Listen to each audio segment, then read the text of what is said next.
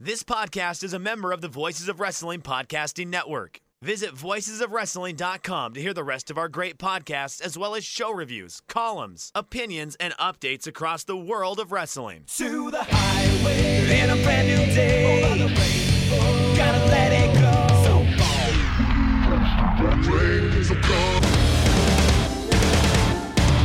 fast to finger down. Dance tonight together. Everyone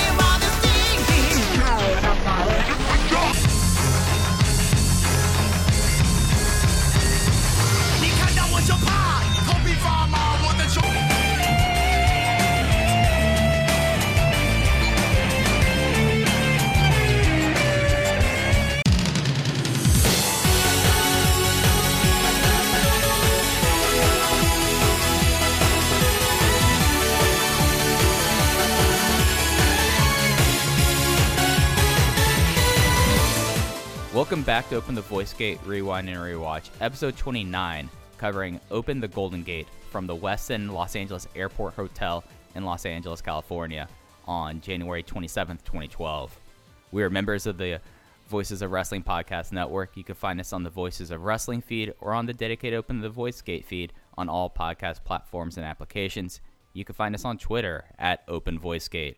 If you'd like to donate to the show, click the link in the show notes. It'll take you to the red circle. You hit the red button, and you can do a one-time or reoccurring donation.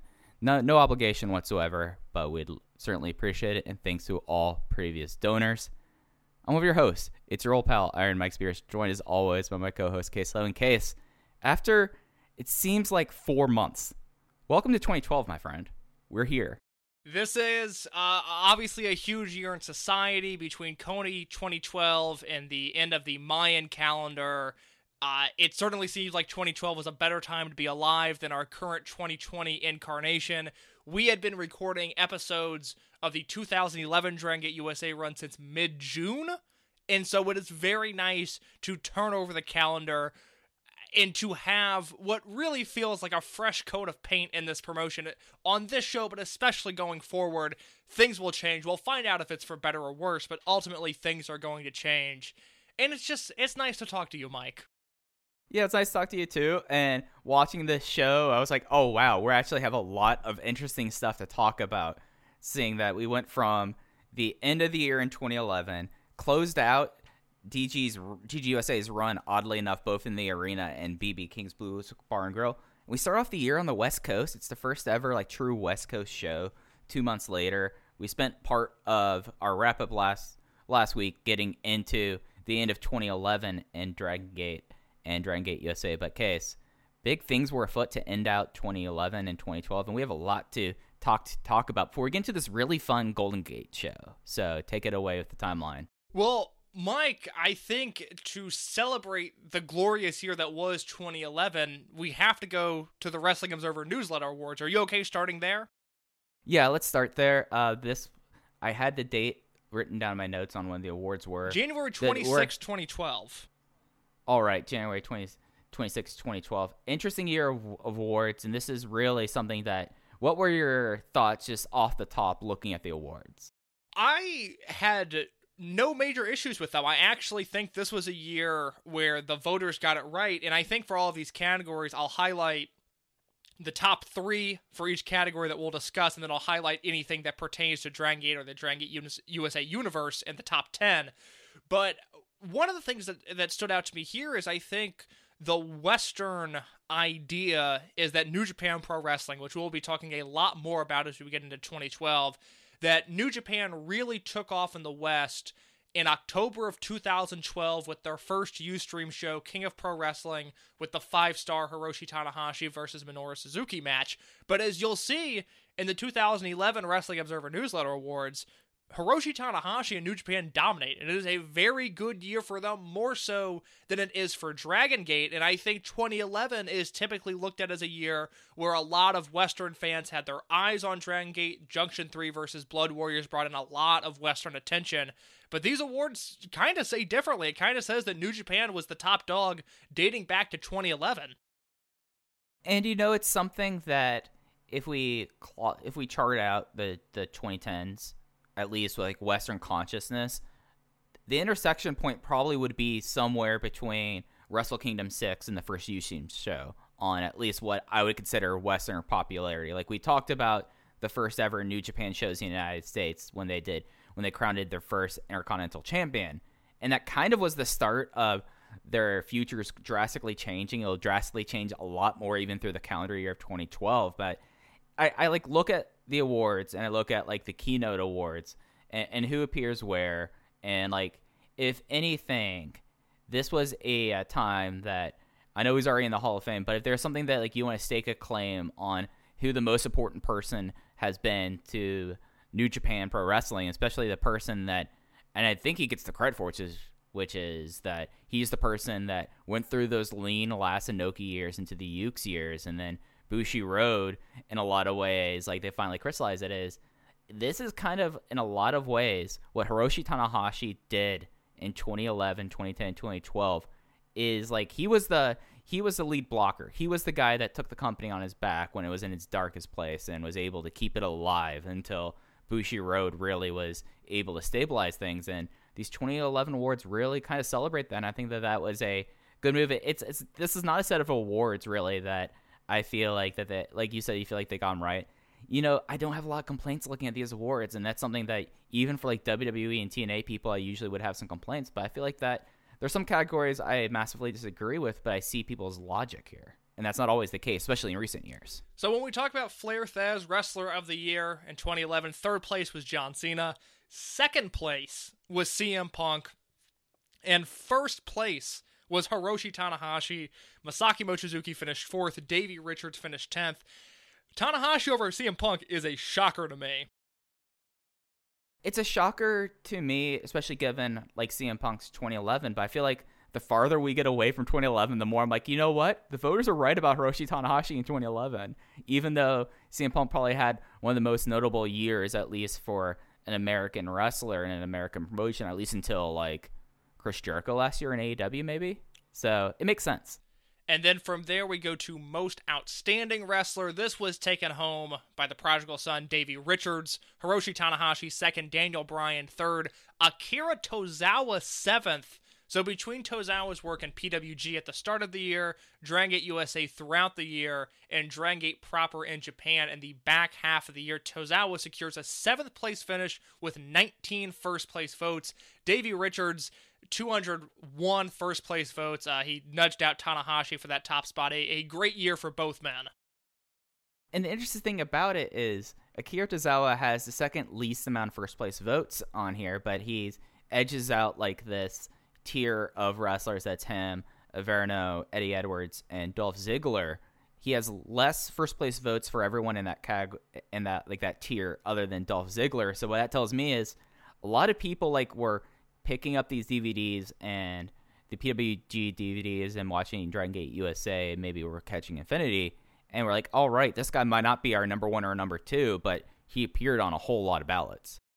Yeah, if I had to construct some sort of 2011 ballot just from what we watched in this promotion and what I was rewatching from Dragon Gate in Japan, with the context of everything else that I've seen from 2011, which is most stuff, it would be some sort of combination of Mochizuki, Tozawa, and Pac for my most outstanding. I, I really think those three had a particularly great year, and all of those guys play into our feud of the year when we move forward. Uh, John Cena versus CM Punk, I would say the rightful winner there. Randy Orton and Christian finished second place. Davey Richards and Eddie Edwards over the Ring of Honor World title that finished third. And fourth place, Mike, Blood Warriors versus Junction 3. And with uh, Junction 3 and Blood Warriors, second most first place votes. So, what that's telling me is the people that watch Dragon Gate thought much more highly of this feud than a lot of people who didn't. And, you know, for like how important CM Punk was, at least for like that one calendar year, that again, I think the further we get away from it, the more it kind of diminishes, really shows you like how strong the stuff is in Dragon Gate and Dragon Gate USA in 2011. The fact that this entire like year long feud showed up ahead of my, a bunch of MMA feuds, uh, some stuff that's happening in, in all Japan, and some stuff. Nothing on New Japan made the list, which is interesting to me. That is interesting, especially given the domination of Tanahashi. And then you look at Tag Team of the Year. first place is Bad Intentions, Giant Bernard, and Carl Anderson. The Briscoe brothers are second, and Strong BJ of Sekimoto and Okabayashi are third. Fifth place is the Young Bucks, who we'll be talking about a lot on this show. Seventh place is the Spike Mohicans of CIMA and Ricochet, and there are honorable mentions. Uh, look at the, these four honorable mentions. It's the All Night Express, who had a great 2011. It's Future Shock of Adam Cole and Kyle O'Reilly. It's Pac and Masato Yoshino, and it is Kevin Steen and Akira Tozawa. 2011 was a terrific year for tag teams.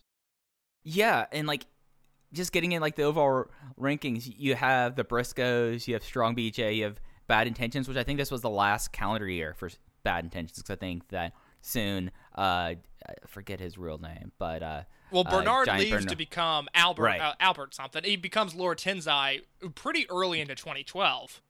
Yeah, yeah. So this is like the last year of that. But I'm like looking at the rest of this. Like you have Beer Money on this list. You have Apollo Go Go. You have uh, Manabu Soya and Seiya Sanada, which was a big tag team for all Japan. And then you even have like the Air Boom tag team that if it wasn't for the fact that uh you know you know drug testing protocols like they ended up th- there as well. This is arguably like the tag teams is usually what I find like to be the most interesting category would this be maybe like the most stacked tag team category given like how recently a lot of people like I don't know what tag teams to pick with 2011 you have like 15 tag teams here that I would argue are thriving even though I'm not big All Night Express fan like there's a lot of great tag teams in 2011 do personally I would probably put Spike Mohicans like uh, like the reason why uh, Bad Intentions ones because they basically had like belt captor gimmicks that year. They went into G- didn't they also win the GHC heavyweight tag this year as well? Like they were winning a lot of tag team belts, but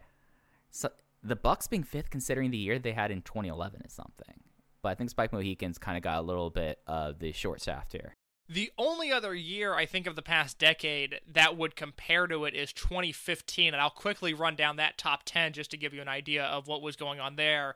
It's the Young Bucks, Red Dragon, New Day, Strong BJ, Naruki Doi and Yamato, Jason Jordan and Chad Gable, Tyson Kidd and Cesaro, Michael Bennett and Matt Taven, Matt Sydal and Ricochet, Trent Beretta and Rocky Romero, and then an honorable mention list that includes the Killer Elite Squad, Jack Evans and Angelico, uh, Doc Gallows and Carl Anderson, the Briscoes, and the American Wolves. So 2015 was stacked, and there's an argument to be made that maybe even an Amigo tag, you know, Yoshino and Shachihoko Boy should have been included in that list as well. A Jimmy's team, maybe. But you look at that top five of Bucks, Red Dragon, New Day, and I don't know what the New Day did that year, but they were good enough for third and 167 first place votes. Strong BJ and Naruki Doi and Yamato, that is a pretty solid list. Yeah, I, I think I would maybe take that 2015 list over 2011, but it's neck and neck, really. It's personal preference, I feel like. Most improved is an interesting category to look at. The winner was Dolph Ziggler, who ran away with this 224 first place votes. Mark Henry was second. I think this was 20 years into Mark Henry's career. Congratulations on a most improved there. Third place was Ricochet. To me, this was a no doubter that Ricochet should have won this award. And then honorable mentions there's Dragon Gate USA guys all over the place with Akira Tozawa, Johnny Gargano, Sami Callihan, and Chuck Taylor in the honorable mention list. Mike, I've talked about it for years now. I correlate all of Ricochet's success directly to his 2011 and working with Pac on pretty much every show for an entire year. Yeah, and I would say that this is probably the major category where the voters had the most egg on their face in retrospect. Because you look at like Dolph Ziggler, like I feel like he's won most improved like five times. It's either most like if- improved or most underrated. It's like him and him and Cesaro uh, in that most underrated category is always going to be a, a prominent feature. And I feel like Mark Henry also got like 2006 was another time that they that, that there was a big internet outcry for Mark Henry improving as a wrestler. The like the big thing that gets me here, and you know I'm gonna say who I'm gonna say this about, Case is Akira Tozawa. wasn't that he was improved; it just was that he was given an opportunity and was told, "Hey, just go be yourself." So it's like the most misleading 11th place vote when really it just was he was always good. He uh, even in like 2008 he was always good. It just was the fact that he didn't have people yelling at him, for lack of a better words. Best technical wrestler Daniel Bryan. As always, won this award. Second place was Davey Richards. Third place was Prince Devitt, who was all over these ballots. Uh, he had a very strong 2011. No Dragon Gate guys in contention there as we moved to Best Brawler, in which we saw Kevin Steen win things pretty easily over Togi Makabe and the Briscoe brothers, who finished second and third respectively. Sami Callihan, with his work in CZW, Evolve, and Dragon Gate USA, he was able to notch a seventh place finish in these awards, with Brodie Lee and Dean Ambrose finishing in the honorable mentions. You know, no, I think that all lines up. Especially, I think it's crazy for people who get into wrestling now. Looking back, this like Togi Makabe has been like a solid brawler for a long time. Now he just doesn't care because he makes his money doing advertising. But for a while, like he was like like this really like frightful brawler. Like there's a reason why he came out to Immigrant Song and had the chain. Like it fit him very well. So you know, this is actually like I think that this category might be the one where I think they were probably most on, other than everyone just no one no one recognized how great Brodie Lee was in 2011. No, No, it's it's just something I- sickening. That that I feel like we we've come to terms with, right? Absolutely. Well, I, luckily, when we look at these awards, I think the voters' heads were in the right place in, in 2011 for Best Flying Wrestler. Third place, Pac. Second place, Kota Ibushi. First place, Ricochet. I have no issue with this at all. No, no, no. And and I look at the rest of the top ten. No issue with the top ten. Rey Mysterio eighth seems a little bit like this. Uh, Devitt is five when most of his flying has been topes. You know, so like that's like the only things there that's quibbling. But top three, I mean, that's dead on. Like no argument there. Yeah, no, I, I think those are three guys that, you know, as the decade progresses, and I think as this decade progresses, we'll see a, a huge influence of what they did coming into fruition with a with a new generation of talent. Uh, most underrated, there were no Dragon Gate guys in the running there. Promotion of the year is interesting, though. UFC took home the top spot, New Japan Pro Wrestling in second, and Dragon Gate in third. Chikara, PWG, and uh, Ring of Honor all in the top 10 as well. So last year it was Ultimate Fighting Championship, then Dragon Gate. 2011, again, we were talking about how kind of the taste shift as New Japan, for like the first time in a long time, ends up number two. And they would not be. Dragon Gate, I do not think ever got ahead of New Japan since, at least in Western fans. No, because New Japan ran away with everything, and I think even in a year like 2015, where Dragon Gate was better uh, than New Japan, they just did not get the the voter credit that they needed. The last category that we'll talk about, we'll just do the major A categories, B categories. I know Ricochet won Best Maneuver for his double moonsault. They did pretty well in these single vote categories, but we'll just focus on the big ones here. Worked match of the year. Mike, there is no Dragon Gate representation, and you think about all the great matches we watched, but apparently they weren't good enough. Uh, like John Cena versus CM Punk from Money in the Bank, Eddie Edwards versus Davey Richards from Best of the World, and Undertaker versus Triple H from WrestleMania. I believe that was 27 in Atlanta. So we comprised our own list of the top 10 Dragon System matches of 2011, featuring Dragon Gate, Dragon Gate USA, and on my ballot, Dragon Gate UK.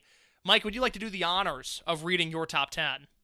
So mine's only DGUSA. Oh, okay. Well, Did- no, I did a full ballot here of uh, Well, well, I want to hear you point out your your other Dragon System matches, and then I'll get into my DGUSA ones afterwards.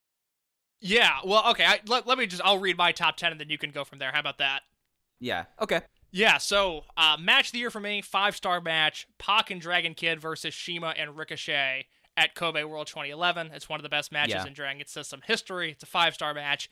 As is my second place match from Dragon Gate UK: Shingo versus Asumu 3, October 22nd, 2011 one day this footage will become readily available and we will all bask in the glory that was this match but for now it is it is my hidden little secret as i am one of the few people that bought this show on demand on wwn live when they were, you know, selling their library. What a crazy thought that was. Third place, Masaki Mochizuki versus BB Hulk from Kobe World 2011.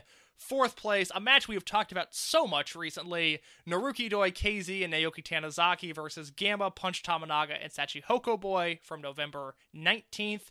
We move to Dragon Gate USA for fifth place CIMA and Ricochet versus Pac and Yoshino from Way of the Ronin 2011. Back to Japan for sixth place with Masaki Mochizuki versus Akira Tozawa.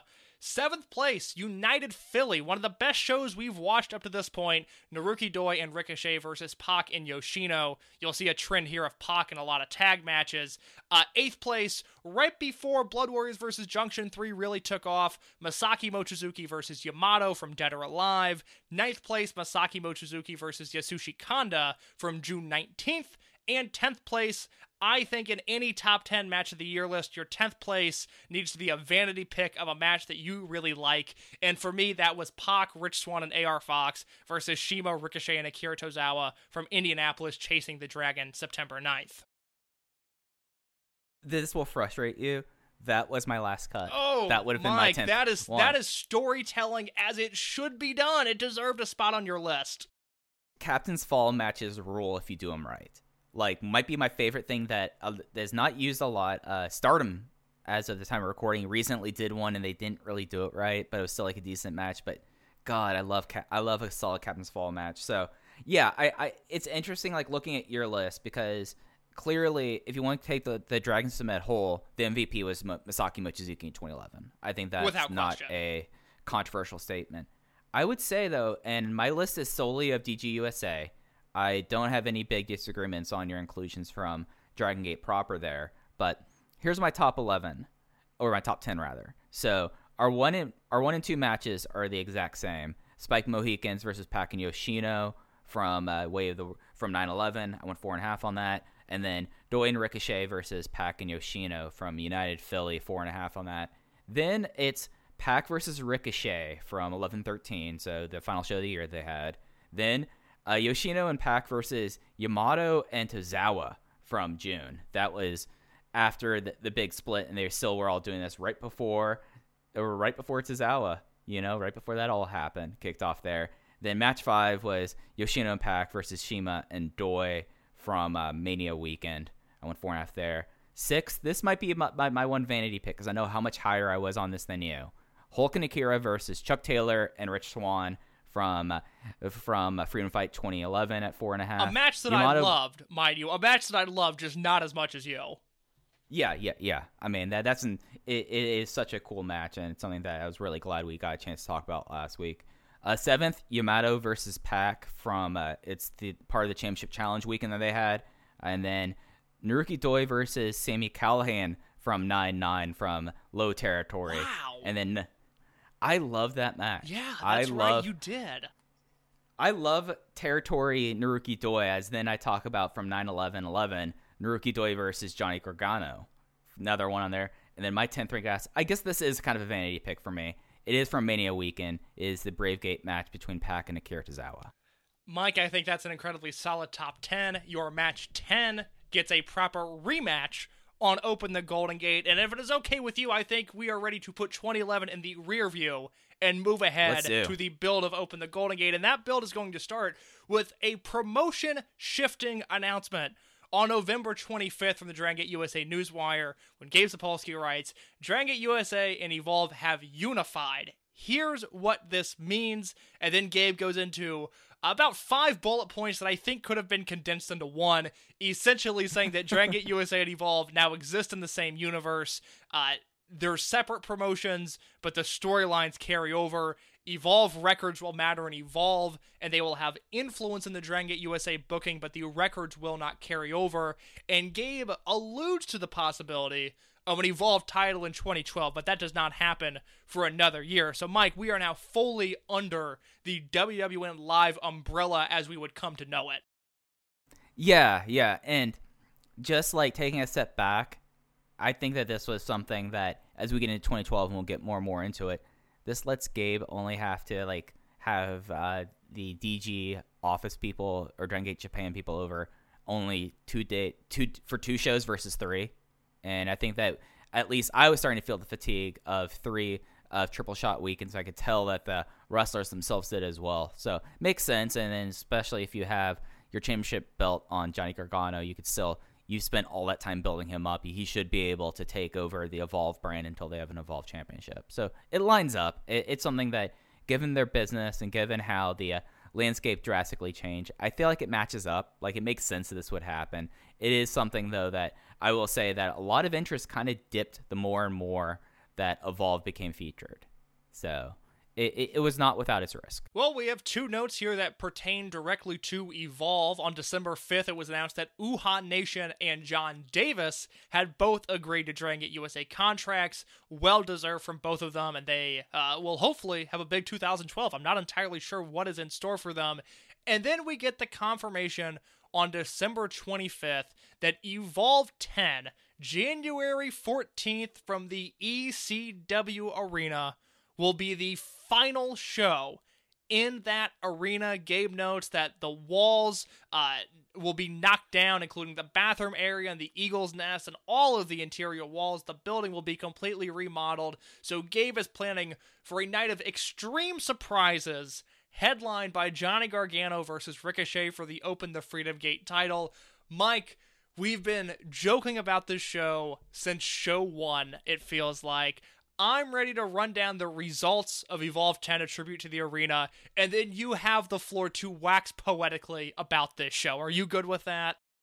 Yeah, let's do it. Uh, the one thing I'll note because of there's other stuff we want to get into. There's a lot of solid coverage done by both Dave, Brian, and other people about what was supposed to be the end of the era of the ECW arena. Of course, wasn't didn't end up being the end of the arena. I think funding fell through for them because the ideas they had for the arena were insane. what they were going to try to make it into a three thousand seat concert hall. Legitimately, that's what the owners did. And I think they changed ownerships after that. So we saw how well that went for them. Case. Yeah, no, that is a that is a disaster. Much like this show, Evolve 10 a tribute to the arena, January 14th, 2012.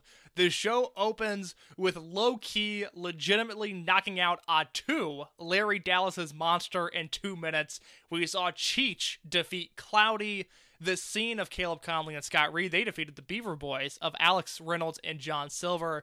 Jigsaw defeated AR Fox. Uhaa Nation destroyed Pinky Sanchez. Ronin of Chuck Taylor and Rich Swann, they defeated the Super Smash Brothers in what I'm sure was an excellent match. John Davis defeated Kyle Matthews. Bobby Fish defeated Sami Callihan. The Open the Freedom Gate title match, Mike, this match went 24 minutes and 21 seconds. Johnny Gargano made his first successful defense of the belt over Ricochet. And then the final match in the history of the ECW arena as we knew it then, Sabu defeated Justin Credible.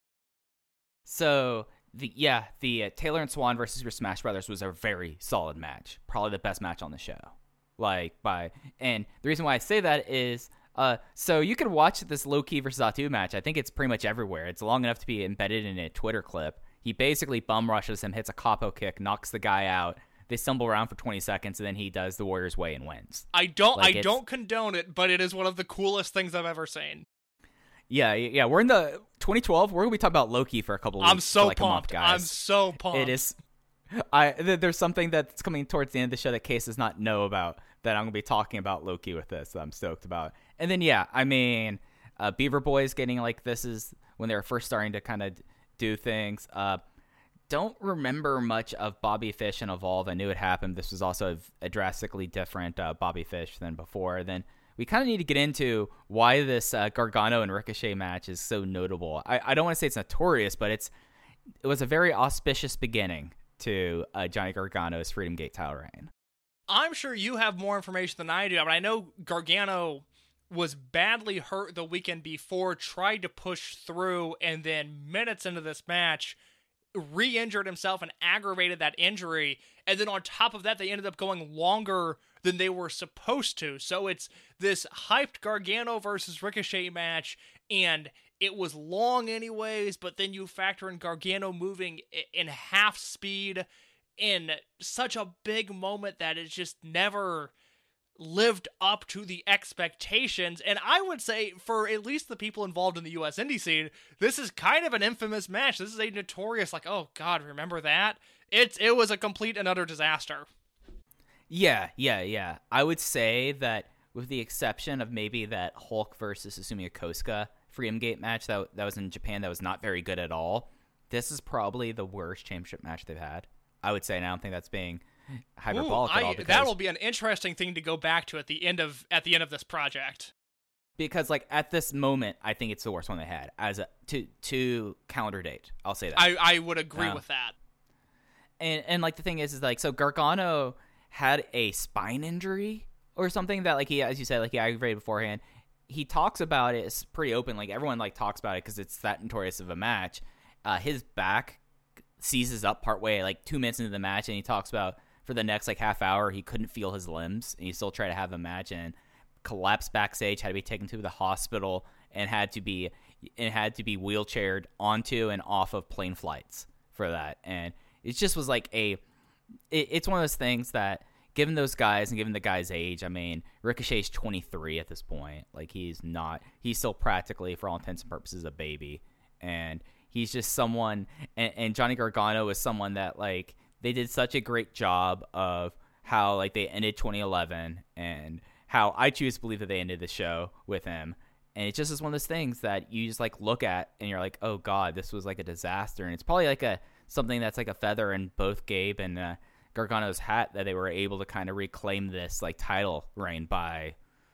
I don't know. At least, but but by the title reign, it came back around. But this was definitely starting off on the wrong foot. Yeah, it was just one of those eh, seemingly classic Dragon USA Evolve momentum killers where all of this hype would be built up. They finally had uh, some portion of the community on their side, and then this happened. And I specifically remember the Evolve show years later. I think it was SummerSlam weekend 2016, where you know, oh my God, Evolve's the hottest ticket in town, and Daniel Bryan and Cesaro are at this show. And then they have a Timothy Thatcher Drew Gulak uh, title match that is just dreadful. And then they try to do essentially an ECW six man main event, and it bombed horribly. And oh, there goes Evolve again. Like it just seemed like whenever this promotion, whatever branch, either the, the purple of Evolve or the red of Dragon Gate USA, whatever the ball would get rolling, it would immediately get stolen from them, and essentially life would windmill dunk in their faces. Yeah, yeah, and it's worth noting this up until like WrestleMania weekends was the most attended Evolve show of all time. Like they were able to get like 700 people into the arena. Like it's listed as 800, it's probably closer to 700. It's kind of insane. Well, with and this is what happened to him. with Gargano's injury in mind, we should note that the original plans for this Dragon Gate USA card uh, were announced on January 9th with the announcement that the Young Bucks of Matt and Nick Jackson were returning to Dragon Gate USA for a Dream six man tag match with the Young Bucks and AR Fox against Ronin of Johnny Gargano, Chuck Taylor, and Rich Swann. That same day, it was announced that BB Hulk would be taking on Sami Callihan, but after the incident at Evolve 10, January 23rd, it was announced that GGUSA champion Johnny Gargano will be unable to make it to open the Golden Gate due to his back injury. However, Low Ki was added to Dragon Gate USA. He'll be making his debut on this show and wrestling BB Hulk, which means that Sami Callihan will resume his feud with AR Fox in an anything goes match. And on top of that, the Young Bucks are now going to be wrestling Chuck Taylor and Rich Swann. So it's a real what could have been with this show. Mike, I'm so bummed we never got that six man tag. Yeah, yeah, yeah, and that could have been like such a big match, but like when it rain it pours with WWN. Like it's not just one thing that goes wrong with it. First it's Johnny Gargano, and this card's gonna be changing a lot more before we start talking about the show itself. But getting the Bucks back, especially given like how bad their TNA stint went, and then them going back on the Indies, really kind of doing Ring of Honor and Chikara, but now starting to do Gabe stuff, and it's it's definitely something that's that's gonna be cool to like kind of follow as like this. I would argue is like the real like popular culture ascent of the Bucks starts pretty much with the calendar changing into 2012. Oh yes, there is stuff that we'll be able to timeline specifically with the Young Bucks throughout this year that I think directly uh, can be linked to their success today. Much like as as that is really the big Dragon USA news and notes that we have, we do need to shift to Japan for a second to get a larger context of what is going on in Dragon Gate. But also, Mike, quickly, just for historical purposes, we want to run down this Wrestle Kingdom 6 card, January 4th, 2012, at the Tokyo Dome. Mike, this show opened with Apollo 55, Devitt, and Taguchi defeating Davey Richards and Rocky Romero to win the IWGP Junior Tag Team titles. There was a big eight man cluster of junior heavyweight wrestlers. Match 3 Kazuchika Okada defeats Yoshihashi, and that will be an incredibly important match in the history of New Japan Pro Wrestling. We also saw Masakatsu motherfucking Funaki and uh, Masayuki Kono defeating Wataru Inoue and Yuji Nagata. MVP and Shelton Benjamin defeated Masato Tanaka and Yujihiro and Yujiro Takahashi. Hiroshi Tenzan and Satoshi Kojima defeated Bad Intentions. Hiroki Goto defeated Pro Wrestling Noah's Takashi Sugiura. Togi Makabe went over on Yoshihiro Takayama. Go Shiozaki and Naomichi Marufuji of Marufuji. Naomichi Marufuji. There is the clean take for all you audiophiles out there. Go Shiozaki and Naomichi Marufuji of Pro Wrestling Noah defeated Shinsuke Nakamura and Toru Yano. Keiji Muto defeated Tetsuya Naito in 22 minutes. And your main event, Hiroshi Tanahashi defeats Minoru Suzuki. After the match, Kazuchika Okada comes out, makes a challenge to Tanahashi, and the entire Tokyo Dome laughs in his face. Yeah, this is now we're kind of in modern history in a way. Like this is like ancient history for like Dragon Gate terms or Dragon Gate USA terms, but this is like we just talked about New Japan Ascendant. Arguably, this is this is the the show that starts their modern history. You could argue Ustream, but uh, uh, the Rainmaker gimmick being debuted and him making the challenge that would happen at New Beginning 2012 is definitely like the era shifting and it's something that with like the company like they had they sold 23,000 tickets and it's insane to like think about like they started from there. I remember like hearing that the Gaijin work events like in 2009, 2010 that the company might close and they're already starting to rebound. You have a lot of like Noah help on those shows.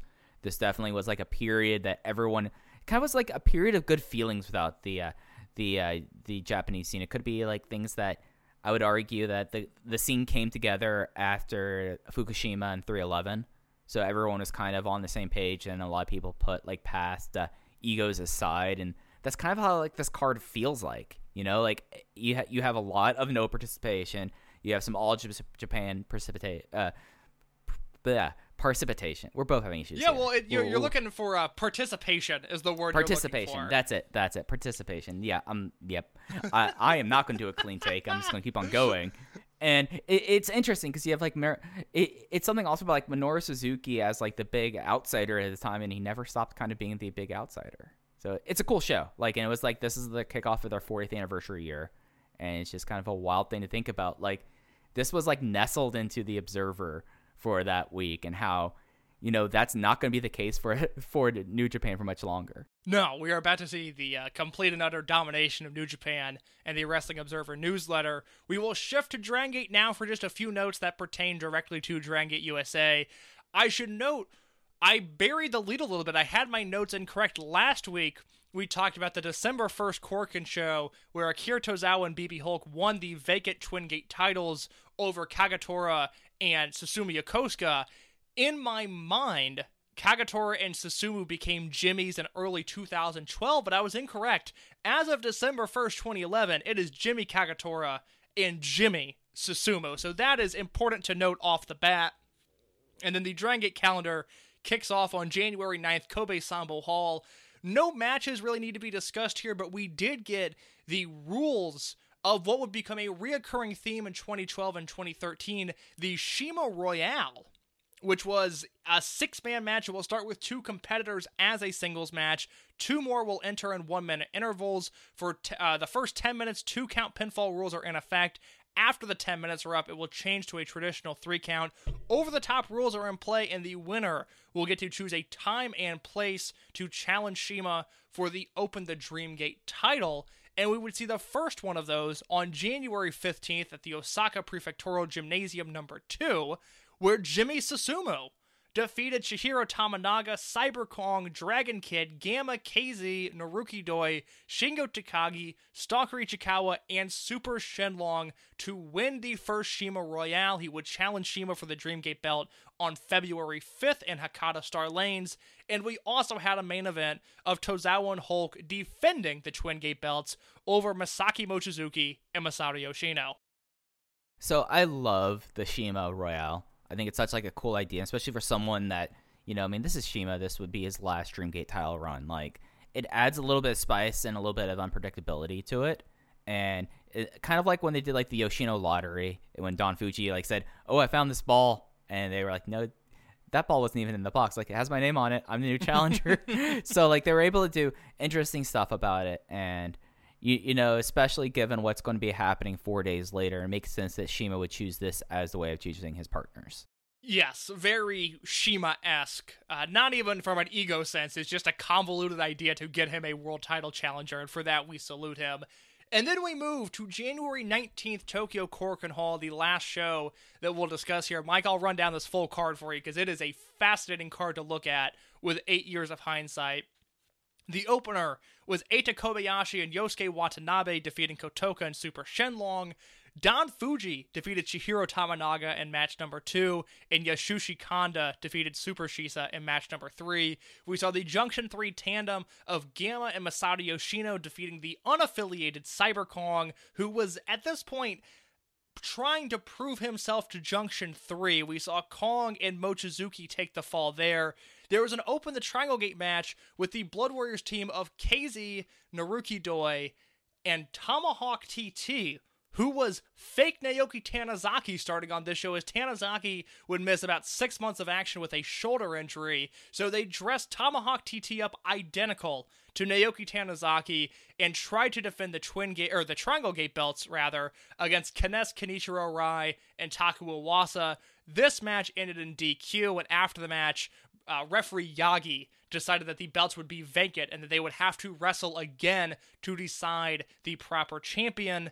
And then, Mike, your main event 10 man tag loser leaves unit match where Junction 3 of Dragon Kid, Jimmy Kagetora, Jimmy Susumu, Shingo Takagi, and Yamato defeated the Blood Warrior side of Akira Tozawa, BB Hulk, CIMA, Genki Horiguchi, and Ryo Saito after Cyber Kong came out, attacked Junction 3, and then attacked CIMA, leaking up with Akira Tozawa and BB Hulk and ousting CIMA from Blood Warriors. This is the big mutiny. This is the big thing that is like the last major beat in the uh, Blood Warriors Junction 3 feud until the concluding match. Uh, Kong continually playing people. That's kind of been his was his storyline over the last few years was that he would fluctuate so much between units because no one could trust him, and that he was just a very kind of like double-handed person in a lot of ways. Like, I mean, he was a reason that that other units have broken up. He's like, remember, like they started like Junction Three by Kong saying that he wouldn't join unless they beat him, and then they he beat him, and he's like, nope, I'm a member of Blood Warriors, and he gets kicked out of Blood Warriors. He tries to. Masaki Mochizuki's a fool because he's fall he fall for this like what four times Exactly. It feels like yeah yeah yeah, and of course like the big moment of the big turn on CIMA when they ousted CIMA, one of those like great infinity moments of CIMA kind of sagging around, and they picking up the chair, smashing it over his head. They love do it. They love popping out the seat in the in the chairs. You know, like they love doing that in, and then getting a, a brutal final flash, and then pulling Kagetora on top of CIMA, expelling him, and then you kind of get to see like CIMA left lying, and then Don Fuji, his sworn partner, sworn brother, coming to coming to his aid, and we now are in the final chapter of this feud. So after the match, now I'll read this from the I Heart recap. Mochizuki yelled at Kong. Kong called Mochi an old man. Tozawa said they would take the Dreamgate back from the exiled CIMA. Horiguchi got in Tozawa's face and questioned their actions. And after some arguing, Tozawa said he wanted to cut to the chase and end Junction 3 next month. The Yoshida style match will return for a 7 versus 7 unit disbands match. And then Junction 3 closed the show by mentioning that Rich Swann would be back next month, but Pac isn't returning their emails. And Mike, before you sound off on that eventful post match, I will say that the final note we have from Japan is that a few days later in KBS Hall, Doi, Kanda, and Kong defeated Mochizuki, Yoshino, and Gamma in a loser leaves unit match. And so Gamma left Junction 3 weeks before uh, the final unit disbands match between the two units. Yeah, yeah, and this is one that happened because Gamma was hurt, I believe. Yes, he had a I neck believe, injury. Like that. Yeah, yeah. So this is one that does not really play into the immediate after effects of this feud, but this Yoshida style elimination match, seven versus seven. We'll talk about this more when we move towards Mania weekend next week, but what a time, what one of the uh, big matches of the last decade of Dragon Gate. And just like setting this up here, like seven versus seven elimination tag rules where it's the Yoshida style, so you're able there's no loser revive here, so it's just basically you pin and you're out, and everyone just kind of coming down to like this great conclusion in the match and then the post match stuff. Like this is this will be we'll be doing like the last big change and big unit shift other than like smaller units as coming out of this match as Blood Warriors Injunction 3 is going to be coming to a close. Before, and I promise you, we will open the Golden Gate in just a minute, but before we do that, it was a Wrestle Reunion weekend, and we do need to look at the scene happening in Southern California this weekend because there was a Wrestle Reunion show and a PWG card as well. And I will ever so quickly run down both of those, starting with the Wrestle Reunion show brought on by Pro Wrestling Superstars that saw Adam Page defeat, or I'm sorry, Adam Page wrestle Eric Royal to a no contest in the opener. Mick Foley was the special guest referee for the New Age Outlaws versus the Steiner Brothers in a match that I'm sure was just absolutely horrific. There was a European rules match, however, that sounds much better between Fit Finlay and Colt Cabana. I would like to go back and rewatch that. That sounds good. The unholy alliance of Mikey Whipwreck and Yoshihiro Tajiri defeated Caleb Konley and Cedric Alexander. The show stealing match of maybe the entire weekend, Mascarita Dorada defeated Demus 316. Kevin Steen went over on Tommy Dreamer in a street fight, and Roderick Strong went over on Jake Manning before your two real main events of the evening Davey Richards defeating Harry Smith, and El Generico and the Great Sasuke defeating the Young Bucks. Mike, have you seen any footage from this show? You know what? This is a show that I know in 2012 was like, you know, this is weird enough for me to watch, but I think it just got lost in the morass of trying to find everything else. You know, like I wanted to go see that European rules match. Like that seems like that's a really cool thing. I wonder Wrestle Reunion. This was not was this this was put on by High Spots. yes, right? this is on the Or High Spots it? Network. I might go seek this out the next time that like I have a quiet time and I'm like I want to watch something different. Yeah, Just because like especially like the Demus 316 thing. that was Like, that that that that match is incredible. Uh, I mean, obviously, Mascarita Dorada got signed eventually. I think just because Naylor was yelling up such a storm in Florida that they had to do something to shut him up. But the European rules match is a lot of fun. The minis match is a lot of fun. I like Davey versus Harry quite a bit, and then the Generico Sasuke versus Young Bucks match. While it isn't spectacular, it is a really fitting sort of showcase style of match. Well, I mean, you're dealing with Sasuke at that time. Exactly. Yeah. Well, we also had PWG's Kurt Russell Reunion 3 on January 29th, 2012. I love this show so much, but I do have a small critique with it, as I'll explain as we go down the card. But the Fight and Taylor boys of Brian Cage Taylor and Ryan Taylor defeated Chris Cadillac and Famous B in the opener. Jimmy Susumu defeated BB Hulk, and the Young Bucks defeated Davey Richards and Harry Smith. There was a match where future Dragon Gate alumni Willie Mack defeated Naruki Doi in 12 minutes. That match is a ton of fun. As is That that match rules. yeah, that, that match is- rules. w- look, Willie Mack in 2012, what just what a, a blissful, joyful wrestler, and it's crazy to think that he didn't break out in a big way after all of the great matches he had that year.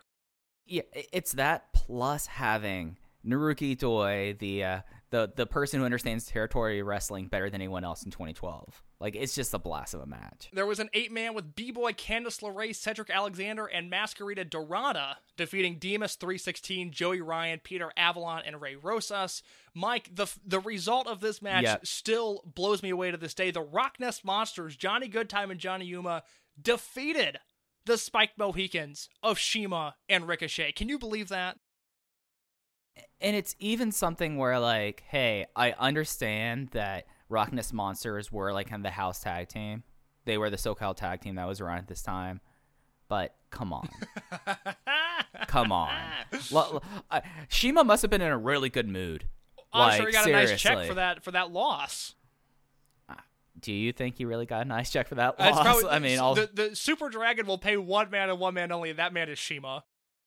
There we go. I mean, he is a former Battle Los Angeles champion. Exactly. And the semi-main event, Masaki Mochizuki defeated Roderick Strong. In the main event, six-man dream match, El Generico, Masato Yoshino, and Pac defeated Akira Tozawa, Kevin Steen, and Super Dragon. And my one complaint about this show is that this is one of the best matches in the history of the US Indies. If this six man happened in Reseda, it is a five star match without a shadow of a doubt. But the crowd is just not hot enough for this match, and it kills me because I love this match so much, and I don't think the people in attendance appreciated the match as much as they should have. Oh, not not as much as they should have. I mean, it's it's the Midnight Violence Collection appetite, or it's the appetite for the Midnight Violence Collection.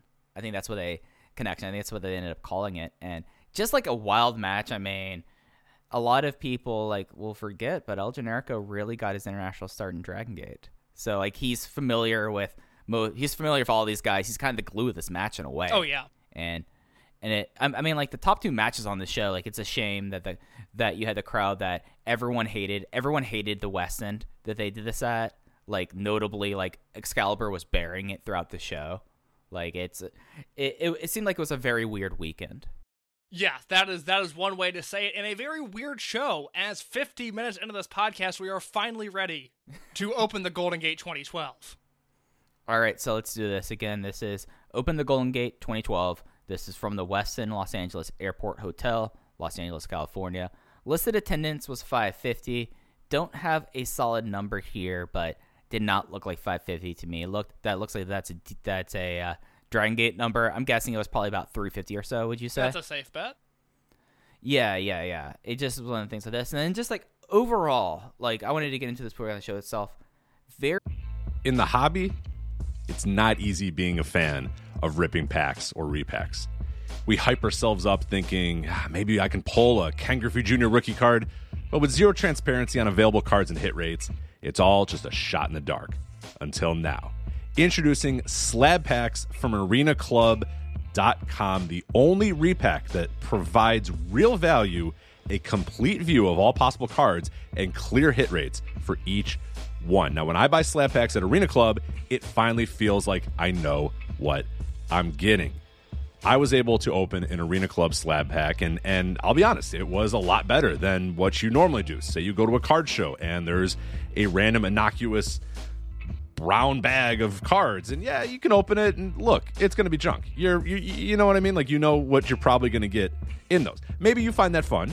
And sometimes I do. Sometimes I like just opening up cards and saying, "Ah, hey, look at some random cards or whatever." But if you're really in this game to to find value and find particular cards, it sucks to have to buy these mystery packs and it ends up being you know almost nothing you know nothing of value not with arena club you can display again of all available cards hit rates grading so you know that when you're opening up the slab pack you are going to get something valuable. You are getting something good.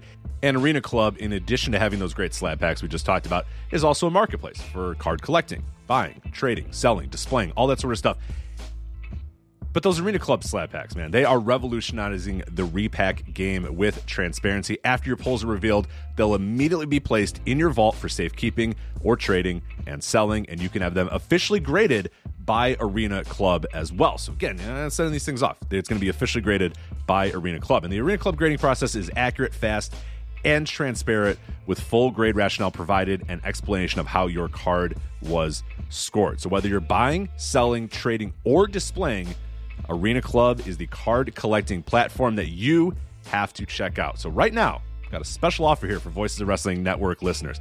You can get 10% off of your first purchase by going to arenaclub.com slash VOWnet. Again, that's arenaclub.com slash VOWnet. Now, that's a crazy offer. That's 10% off a $400 slab pack. $40 off right there. 10% off your first purchase. No matter what that purchase is, 10% off. Again, that's arenaclub.com slash VOWnet. arenaclub.com slash VOWnet for 10% off your first purchase on Arena Club. And we thank them for sponsoring the Voices of Wrestling Podcast Network. very like interesting vibe on this show. Like it felt this show more so than like any other shows they've had before. Did you get like I got a huge vibe of like this was like a like a spot show in a way. Like this felt like a spot show and and other than like the things that tied in towards the end, it felt like it was almost completely out of continuity or it started a new continuity for DGUSA. Was that just like my overreading thing? Um, I I'm gonna disagree slightly because I think had Rich Swan showed up, the Bucks versus Ronin match would have been some sort of story. They had been teasing Dorian Yoshino interactions throughout most of 2011. Fox versus Callihan was an ongoing story. Pac versus Tozawa was a rematch, and then you had the storyline implications of the main event. So for me, it was a continuation from Freedom Fight. it just like maybe that is for me that like because only one third of Ronin was there because it was just Sami Callihan. It did kind of feel like at least like the local or United States based like talent seems to be a little bit less so here, and instead you have matches that, for all intents and purposes, you have one, two, uh, the last three of the last four matches on the show were basically, or or three of the last five matches on the show were completely like Dragon Gate related, you know. And then you had like other stuff going on that felt kind of like WrestleMania weekendy to me. I, It's not yeah, bad show. Well, I think that is fair. I think it, it actually feels like a WrestleMania weekend type card, even if it's not a WrestleMania show. But I also think that is partially just going to a territory where they had not been before, branching out from the Northeast and the Midwest. And because of that, eh, there's a there was a bit of a feeling out process there. But as we go along in this show, I was a huge fan of pretty much everything. No, I, I'm I'm with you on that. That we, we start off the show with a video recapping what we talked about earlier. That that we have the DGUSA and Evolve Union, and that leads us straight into the opening matchup. Low Ki defeating BB Hulk in 10 minutes and 50 seconds with the Warrior Way, and we're now in the Low Ki era. Gabe and Low Ki have patched things up. We now have the World Warrior and DGUSA. look, I fucking love Low Ki, and I'll say the F word when I say it, okay? He is uh, seemingly an impossible person to be around, a very dumb guy, but one of my favorite wrestlers ever. And and I am probably a bigger fan of post prime Low Ki than most. I think he had a match with Sami Callihan a few years ago at AAW that is one of the best matches in AAW history. It's really up there as like a top five match of all time. Key and Hulk came out here, and with the exception of maybe the Evolve shows that Bryan Danielson worked, I think had a more authentic Evolve match than anything else in the promotion's Yeah. history. Like this this was like a battle arts transplant match happening on the opening of a Dragon Gate USA show, and I loved it. I thought this was such a great way to start the show. Yeah, and it was like so interesting because you had Low Ki on his most low key bullshit, just kind of like steamrolling, and then every once in a while you could tell that BB Hulk like was a little tight, saying like, "Come on, dude, Well, come on, dude." I mean, Key goes over BB Hulk here, and this is Hulk who steamrolled Clean. through the Summer Adventure Tag League, was really for the first time in his career like a legitimate main eventer.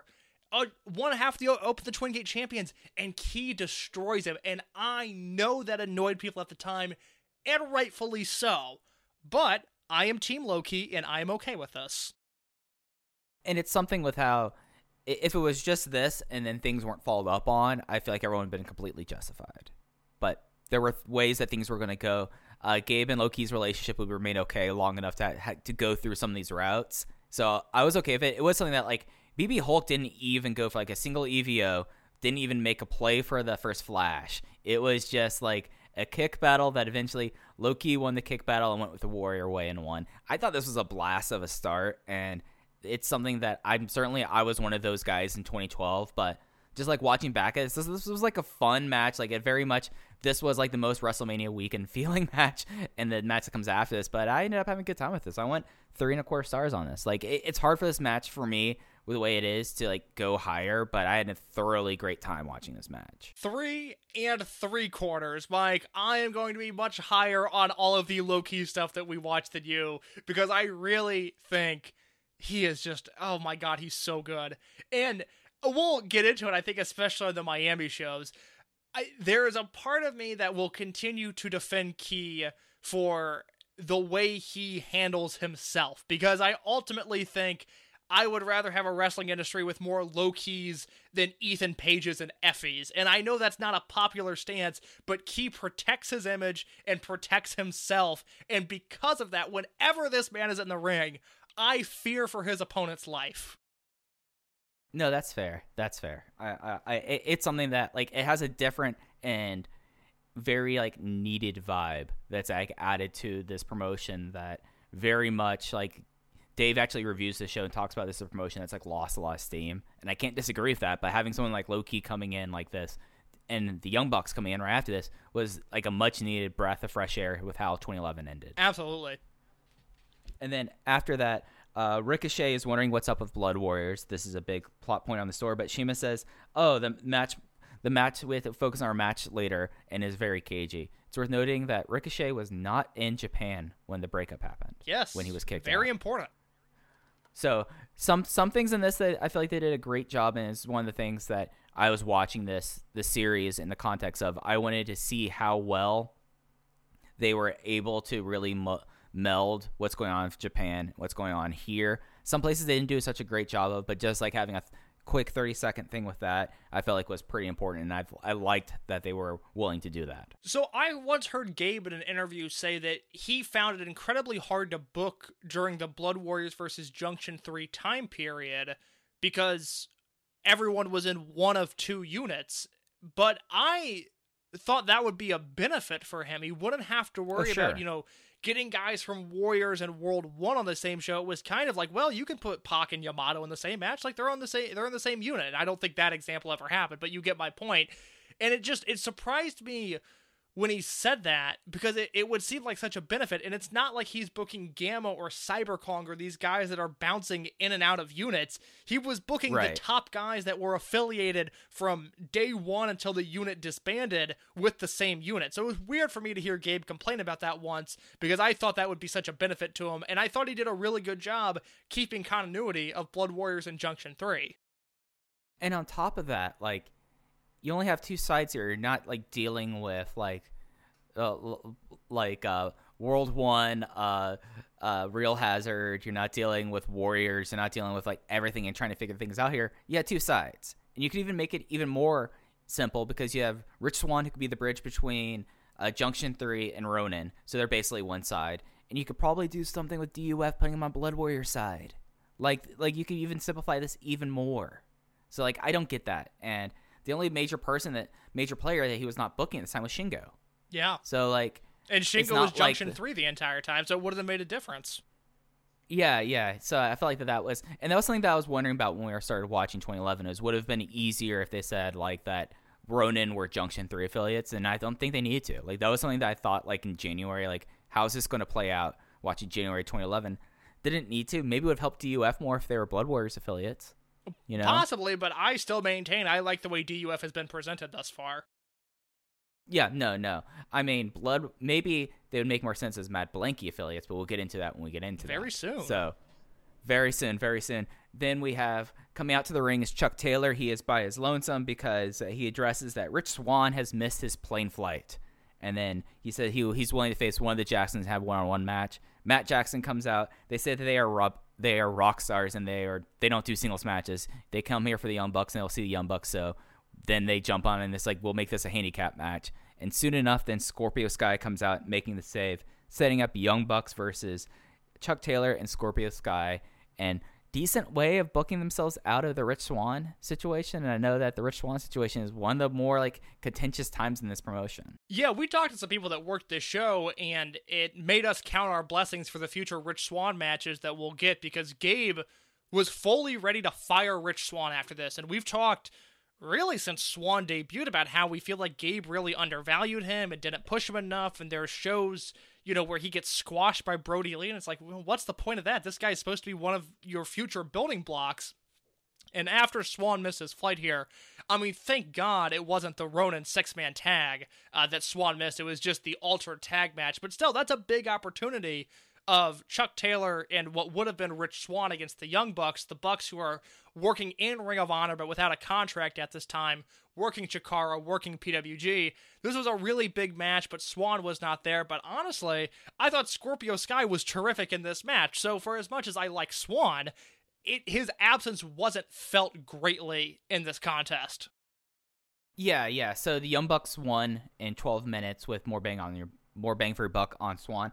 I like this match a whole lot. I thought that it was something that they did, they did make this into the Bucks are he, were heels at this time in California. So they, they really played that up and very much like a proto Bucks match that you would be seeing much later on in the decade and you're absolutely right. I thought Scorpio Sky looked great here. Like I'm surprised other than like the price of a plane flight that Gabe wouldn't be like, "Okay, you're I, I want you now on the roster cuz he looked great. He hit his crazy tope where he clears the the ring with like the most height I've seen out of basically everyone but Dragon Dia. and he's and he fits in, and him and Chuck Taylor have good chemistry, and this turned up to be a really fun tag match. I went three and a half stars on it. I'm right at three and a half as well. I think that is the the definition of this match is a three and a half star match. All four guys worked really well together. I love when Chuck Taylor puts on his work rate hat and works really hard against a team like the Young Bucks. And the other thing that, that stood out to me watching this show was, you know, the Bucks are on a show now with Low Ki and with AR Fox and Sami Callihan and Jon Davis. If you look at the last DGUSA shows that the Young Bucks worked, Mike, this is a show with TJP versus Brad Allen, and Jack Evans and Jimmy Jacobs versus Brian Kendrick and Paul London, Jon Moxley versus Tommy Dreamer. I mean, they missed an entire era, if not two, in the time they were gone, and then they felt right back at home when they worked this match. They did, and I think it maybe helped with someone that they already like would have worked Chuck Taylor a lot. They would have worked uh, Scorpio Sky a ton, and it felt like they didn't like miss a step whatsoever. And there was like even like little like little things where Scorpio tried to fight out uh, the Finley roll and the more bang for your buck that made this like finish look extra good. Like it was something that usually when you see the more bang for your buck, you're like, okay, Finley roll. 450 moonsault we're out of here but it actually put a little bit of doubt that you could think for like a second maybe this isn't enough to put away scorpio sky and it's great to see the bucks back like this is something that the tag team division desperately needed at this time Oh, absolutely. And and it's a it's a bummer that they stick around but not in the immediate future. It takes about another year for them to come back and be full time with Dragon Gate USA. Yes, yes. I think it was announced before the show that even though they're back here, they will not be on the Dragon Gate USA shows in Miami. They'll be working the Ring of Honor. Unfortunately. So, unfortunately, boy, that that'll be a fun conversation to have in a couple weeks. By the way. All right. So then we have we cut backstage. It is uh, Jon Davis saying that he's going to establish dominance and building off of Evolve 10, where he called out Fit Finlay. He said he hoped Finn Finley was watching.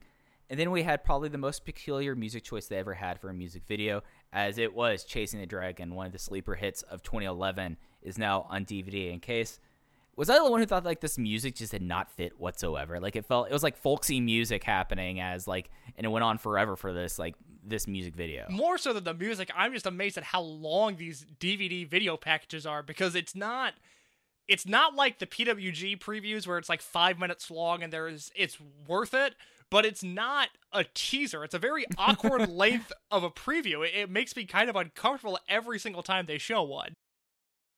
Yeah, yeah, yeah. It's just wild the fact that that that they would have this, and you know, I mean, it's something that it, it eats up a lot of time on the show. That even though the show felt really breezy, like you could cut out about 15 minutes of videos that are completely unnecessary. You know, like it's it's just and, and it's the thing I brought up at the beginning that do they really need a net to advertise for the people that are the the big fans that are buying every show anyways?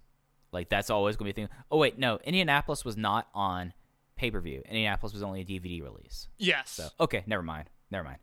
I'm wrong there. My bad. Uh, then uh, we have a singles match: Masato Yoshino versus Naruki Doi, and it was Masato Yoshino winning with the Sol Naciente Kai in 16 minutes and seven seconds. And we got something that is very charming in retrospect, as all during this match in the slow periods, we had Lenny Leonard shouting out Jay and I Heart DG talking about the history of Masato Yoshino and Naruki Doi. I ended up really liking this match as well. I uh, this match was awesome. This is not their best singles match together, but weirdly it might be their most uh, penetrable or accessible singles match because it was all Yeah. action. I mean, it's like a TV match that Doi and Yoshino worked here.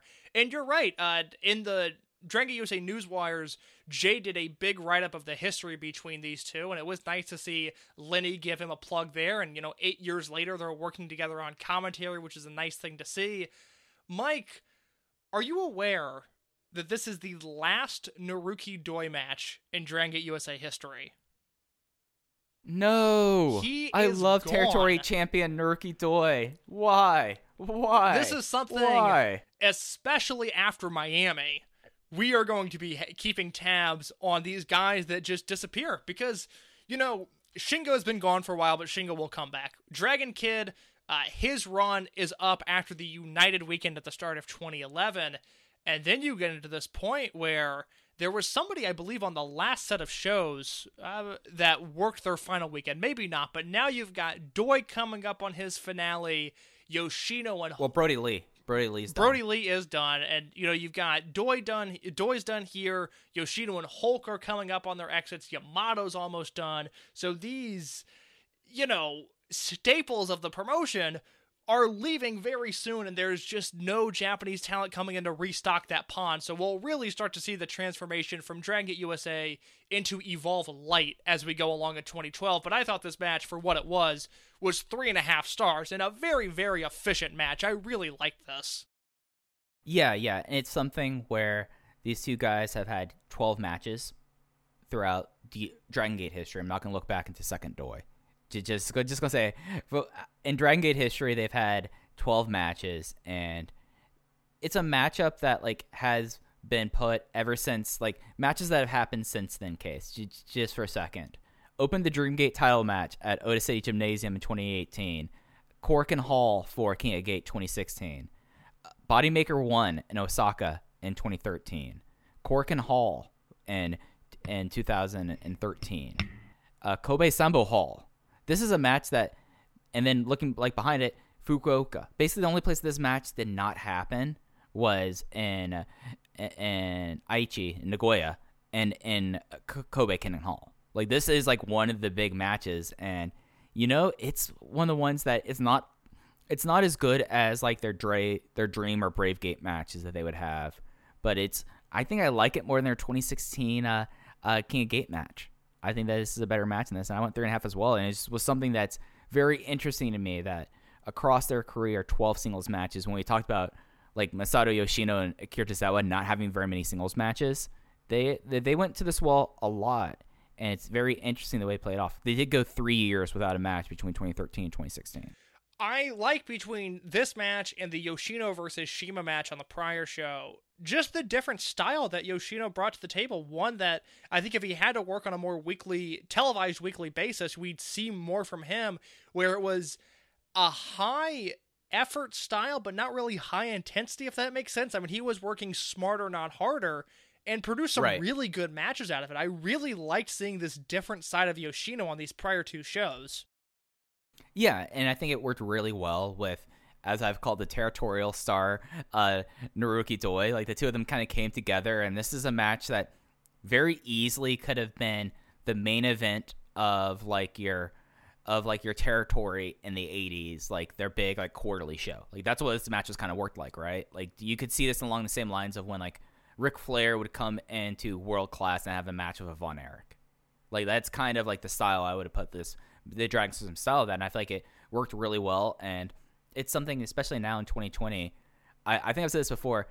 The Uda Yoshino is one of my favorite moves. I know he absolutely can't pull off anymore, but whenever I see it, I write down Uda Yoshino because it's such a sweet move. And I was happy to see it here. And I went three and a half stars as well. This was a whole lot of fun. Uh, my one other note of this match is you mentioned that move. I really liked the Sol Naciente Kai finish that they did here, where it seemed like Yoshino really had to fight to hook the leg that he does, that extra little maneuver on the submission to get Doi to the mat to get him to tap.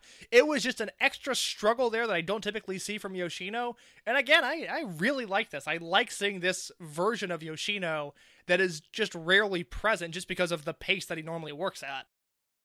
Yeah, yeah, and it's something that I wish, uh, like the, during this time period, if the Sol Naciente worked, he would then hook the legs with the Kai, and that would be it. I like that as like, oh, this did not work there. So it's one of those things that it developed kind of like a super finish, but in the same way, it puts you more invested in the first Sol Naciente, and then the second one, you're like, is he going to hook the leg? Is he going to go for the Kai here?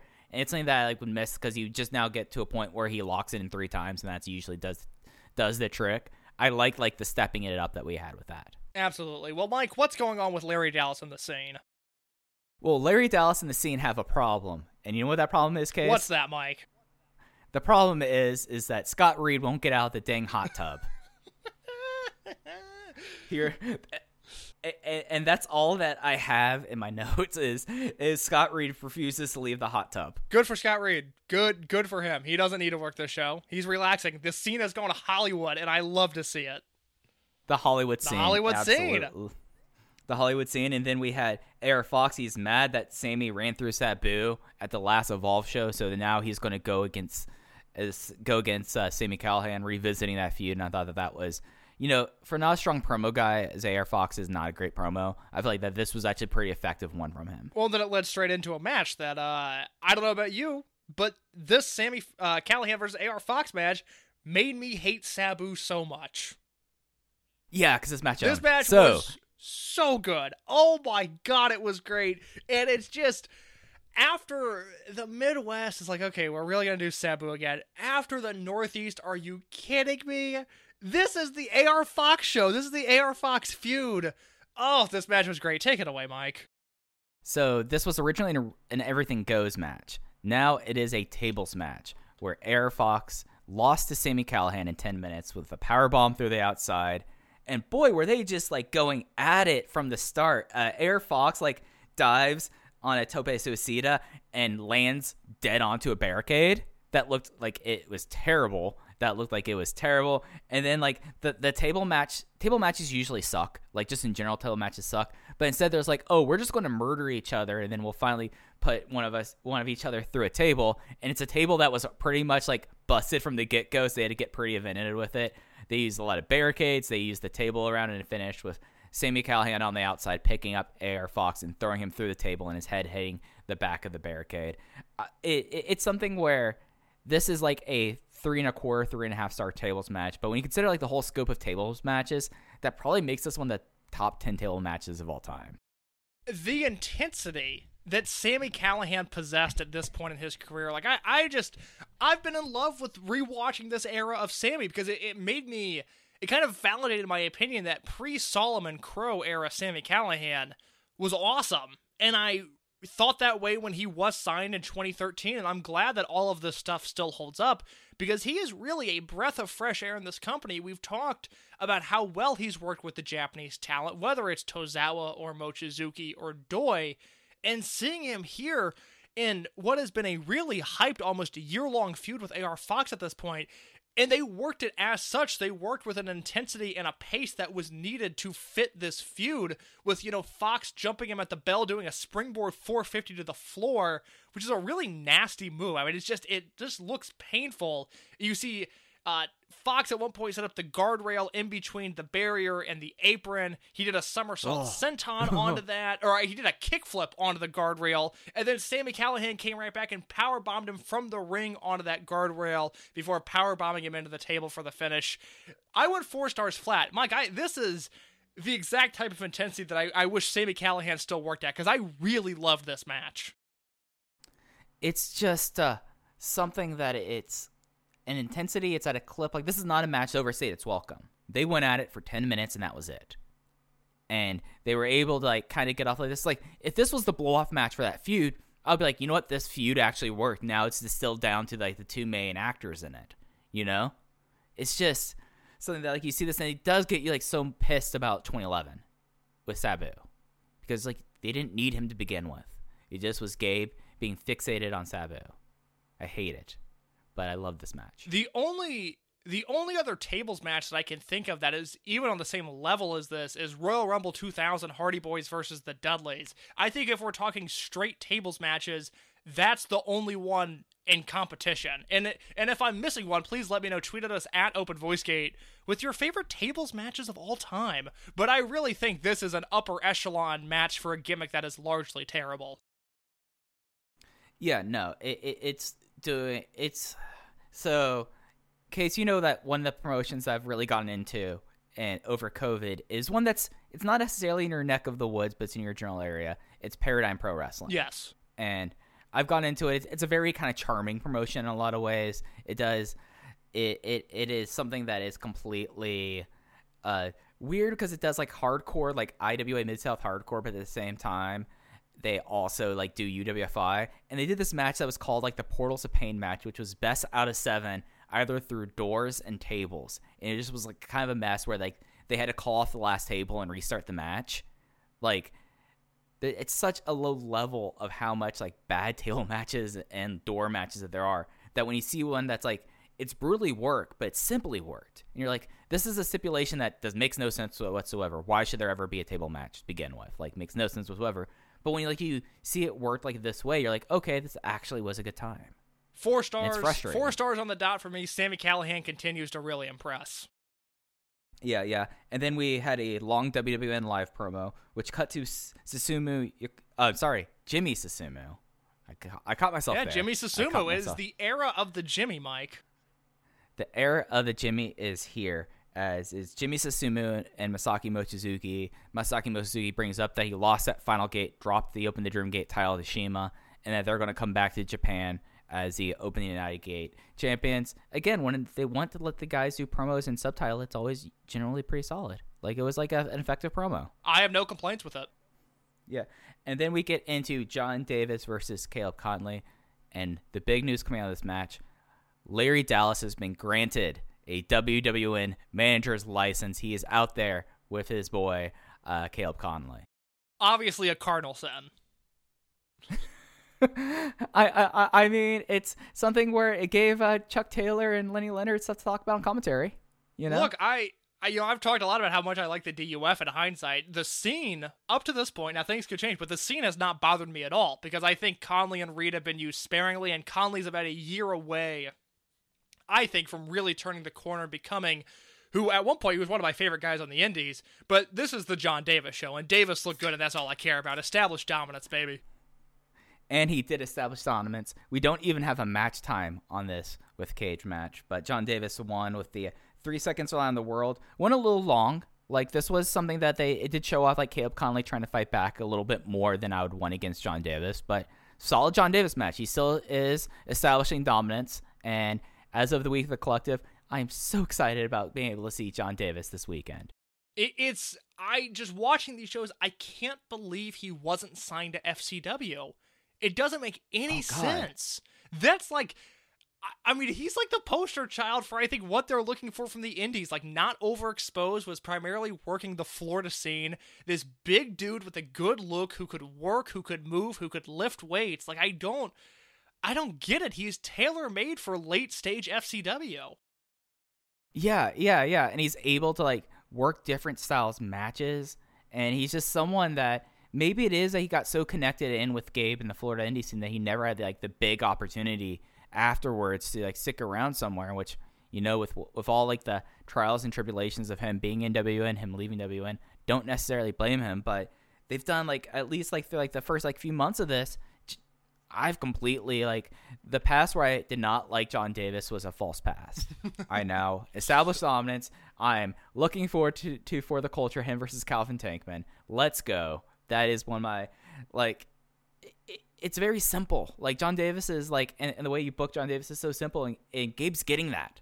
Like you have him come in here, he wrecks shop. Maybe the guy fights back a little bit, but then he puts him up on his shoulders, spins them around, power bombs them, and gets out of here. And that was my only complaint is that this match went too long until him just destroying him. So, loved it. Yeah, I, it's it's the weakest match on the show, but it was an effective match, so I can't complain about it. Yeah, yeah. It, it's one of those things not to get not to pull lands and do a full treatise on star ratings. That it's a two and a half star match, but it's a, but it's but it's supposed to be like at most a three star match. Yeah, I had to write it So, two and three was- quarters, so we are going to meet in the middle there. Yeah, yeah, yeah. And then we go backstage. The Young Bucks are there. They say that they are rock stars and they're into the United Gate titles. This is going to heel Bucks, which actually means this is a somewhat decent promo from them. Don't think they're good babyface promos whatsoever. And uh, you know, we won't see them again for a while, but they're they want to come back and win the United Gate titles. And then Mike, Pac versus Akira Tozawa, the rematch. Pac versus Akira Tozawa, the rematch, where Akira Tozawa defeats Pac with the capture German suplex in 16 minutes, four and a quarter stars. Just some of the stuff that somehow in this promotion, at least in DGUSA, they managed to bloody each other in a way, and it kind of takes the each of the guys kind of feed off of bleeding and going to the next level. Akira Tozawa is like busted in the eyebrow, has blood dripping down. He starts drinking his own blood, and then it's, it finally like kind of like scabs up. But I absolutely love this match. Pac was my 2011 Dragon Gate USA MVP. Showed up on seven of my top 10 matches and picks up right from there and here. And Tozawa gets the big pin on the guy who just about this time last year he was losing to in Brave Gate matches. So the Tozawa is continuing to step up and step up, and he's looking forward in 2012 to have a lot of big matches in DGUSA. You know, I watched this match with my roommate, which I don't like to do, but uh we had finished up Monday Night Football last night, and he, I was like, ah, I got to go watch other for the podcast tomorrow. He's like, well, what, what, put it out here. Like, what do you watch? I was like, ah, you don't, it's, no, you don't want to do that. He's like, no, no, no, bring it out. So it was this match. It was Pac versus Tozawa, and I watched it with someone who had no knowledge of either of these two men. Someone who's watched wrestling in the past, but not in years and doesn't know anything about the current scene. And Sure. he was blown away by Akira Tozawa. The, the flipping of Pac didn't do a ton for him, but Tozawa's charisma and the repeated sentons that he did and the machine gun chops followed by the punch to the face, he lost his mind for that spot. He was all about that. And I think because he was watching the match so closely, I found myself watching this match incredibly closely, more so than I typically do. And I'm someone that's very focused when I watch these shows. But by the end of this, I was just enthralled with this match in this almost Kings Road esque pace that they worked because the first few minutes of the match are really slow. I mean, they really take their time getting into it. And it seems like once Pac does the uh, top rope moonsault to the floor where he, half his body lands on the guardrail and it looks like he's dead, from that moment on, the match really picks up in a way where the pace that these two work to close things out is just unmatched. I mean, this is you want to talk about best wrestlers in the world. This is it. This is Dragon Gate USA get into it because this is top-notch professional wrestling by two of the best guys of the past decade. Two guys that can work circles around anyone. Pac is as a, a victim of global circumstances, and Tozawa is currently a victim of creative incompetence. And it's a damn shame because these two have only gotten better, I think, since this match. I went four and a half with it. I I loved this. I love this whole show. I loved this match though. It's just like something where these two guys like in 2020 the match would be excellent imagine 2016 uh akira tozawa versus adrian neville I mean, Imagine, like, the- It, it would be. I mean, can you imagine 2021 Pac? Or I guess we're in 2020 still. Ugh. I guess you know 2020 Pac versus you know if we could get 2016 Akira Tozawa or close to it, it'd be unbelievable. oh god imagine if we had in Dragon Gate right now we still had pac and red and then you had akira tozawa as the number one in in the uh, Dragon Gate army because he would have been the number one. Like that's just matter of fact there with how they've treated Yamato. They would have had basically Pac. Uh, they would have Pac versus that. Like imagine that as like a Kobe World match. I'd be Like, more imagine- than happy to. That sounds absolutely Give- wonderful. Giving these two guys h- half an hour, it could have been truly special because like they do like little things like. They're, they've scouted each other so well that you have the fact that Akira Tozawa goes for the repeated uh, tope suicidas, and on the for on the second one, Pac's like, nope, he's gonna keep on doing this if I don't stop him. He catches him into a Northern Light throw onto the floor, and then proceeds to almost kill his ankles. I, I don't know, like, does he have metal feet? Do we think that Pac has metal feet or metal shins? Because he does that so much throughout the years. I'm wondering, I'm wondering, like, you have to have like some crazy calcified shins. Mike, or the he's best built kick pads in the different. world. That's as simple as this man is built different. yeah, this is a the this match is the good stuff, and it is something that on a show that you know, if you're able to find it, go check this match out because uh, the two matches that these two guys have had so far, singles matches have been excellent, opposite of each other. Like some people just have innate chemistry, and it's Akira Tozawa and Pac.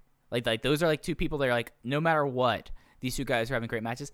I I even remember like early Kamikaze Akira Tozawa and Pac having great exchanges You know, they just work. They just work. the the last time these two wrestled in a singles match, Mercury Rising 2011, Pac got busted open right by his eye, and in this match, Tozawa got cut open right by his eye too. Right. So it's just a nice little, a nice little moment there. Some accidental blood goes a long way in what will surely be a match that finishes in my Dragon Gate USA top 10 by the end of 2012. I, I'm with you there. Like this is this is a nice high watermark, but for me, it was immediately exceeded by the next match oh, as well, a new I'm so high glad we're on watermark. the same page. Take it away, Mike. It is the Open the United Gate champions as Ricochet representing Blood Warriors and the new Open the Brave Gate champion teaming up with his United Gate champion partner, no longer of Blood Warriors. He is unaffiliated. He is the Open the Dream Gate champion Shima. Together they are the Spiked Mohicans. Defeat the Junction 3 team of Masaki Mochizuki and Jimmy Susumu And not only is this match like a tremendous match, not only is this match uh, four guys that go for 25 minutes at like the the top of their top of their art, but the way that they like tell the story in this match and the way that they weave in things of like Shima just got kicked out of Blood Warriors, Ricochet, it seems like he just discovered it this day. I mean, Chuck Taylor in commentary did not know what was up with Shima until Lenny Leonard was like, "Oh yeah, no, they kicked him out." Tozawa and Hulk kicked him out. It's like, "Oh, okay." And then you have Masaki mother effing Mochizuki, one of the five best wrestlers alive right now, one of the greatest wrestlers of all time in both of our approximations, just being excellent. And then that's not even like the big star of this match here, as the finishing stretch was Shima and Jimmy Susumu. Jimmy Susumu goes for a Jumbo no Kachi Gadame that does not work. Then he gets the Schwein. He gets like his crazy facebuster. Gets put out with the Meteor in 24 minutes and 4 seconds. The Spiked Mohicans retain case. How awesome was this match? You know, I, I just I, there's so much to like about this match. I mean, the intensity of CIMA, the work rate of Susumu, and I should note that you know we we knock CIMA's ego all the time, but CIMA took so much offense in this match. He was great. Susumu was great.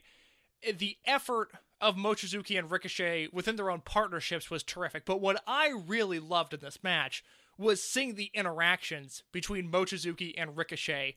Two guys that never had a singles match, two guys that never really had a high profile, you know, tag match or a program. Really, I think they're best known together for when Mochizuki was a second for Ricochet when he worked in New Japan. Like, they're just not guys that interacted all that much. And seeing them come out of the gates here swinging at one another, it shows just how far Ricochet has come over the past year. Where, you know, September of 2010, he's being slowly led through this speed muscle match, and everything is just fine tuned to make sure Ricochet looks amazing. Here he just comes out and he is on Mochizuki's level. And it is an incredible thing to see. And I thought their interactions were the highlight of what was a truly spectacular match. And and it's something that you have like these combinations that get a lot of interplay in this match. I think is one of the things that makes this match uniquely special. Because you talk about Mochizuki and Ricochet, I'm thinking about Susumu and CIMA. Like there's a moment where CIMA does like his 2012 version of doing the full course where he's going to go do Venus, Iconoclasm, and then usually it will be a Meteora. But then as soon as he gets up, as soon as Susumu's up on the turnbuckle, he goes for the Venus uh, palm strike. Uh, and and uh, Susumu ducks it and drops down and throws an exploder, and it's just like, all right, these guys are working at a next level here, and it just like continued with that pace and the way that everything worked, doing like a 630 splash that is perfect. That's like pinpoint, knowing like, okay, I want to pin Mochizuki here, so my focus on the splash is my shoulders can come across Mochizuki, and that's where the rotation is going to get me. And then the thing that got me with like Ricochet in this match, and it's something that I've been having an issue with a lot watching modern wrestling, is the standing shooter is one of those moves that I think a lot of people pull off, and it looks like dirt. Ricochet looked like that he was at stand he ran and jumped and did it and his rotation was so high that like he came down like three feet in the air down on Mochizuki on this standing shooting star press and it was just was phenomenal. And made you think like these are this this is a team this is a match with uh, Mochizuki's in his 40s uh, both Susumu and uh, CIMA are in their late 30s and you have Ricochet 23 years old coming in here and proving himself to be a star amongst like these three at least legends of the Dragon system. They worked really well there. They played up the idea that CIMA and uh, they played up the idea that CIMA was out of Blood Warriors and was trying to get a Ricochet kind of out and away and trying to get him over to the side. Uh, I Chuck Taylor was great on color commentary. Leonard Lenny Leonard was tremendous on play by play as well, and just was like an excellent match. That it was like 24 minutes, and it was 24 minutes that like brought the house down and, and in a venue that really could have gone wrong and went wrong for other promotions. This is the way to have a Dragon Gate USA main event. I went four and a half stars on this. I was at four and three quarters. I think I was just a little bit higher than you on everything on this show. And I, I, I don't know, you know, what that speaks to. I don't think there's any massive reason for that. This is a match that I had seen before and a match that I had given the same rating to a few years ago when I saw it for the first time. It's just, it's the Dragon System tag match. And if you like that style, like Mike and I do, it's going to be your thing. And if you have any sort of drawbacks or reservations, it's not the match for you. But this hit every single box that I wanted it to hit. And it was just capped off by this incredible, incredible finishing sequence between CIMA and Susumu after, like I said earlier, after CIMA took so much offense in this match. He was able to overcome, he was able to hit the meteor, and he was able to put Susumu away, away for the win. Like I said, four and three quarters. I was just, I was all about this.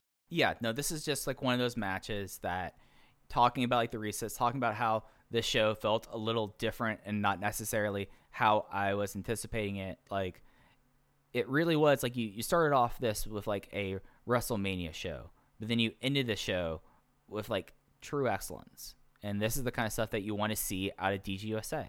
This is the kind of stuff that I feel like that this is the good stuff. This is what you really want out of this. And was a perfect capper on a great show that just kind of it was just a was a show that you at least in my in, in my estimation was just like a complete success to start off the year and that's not even getting into the oddly delightful post match stuff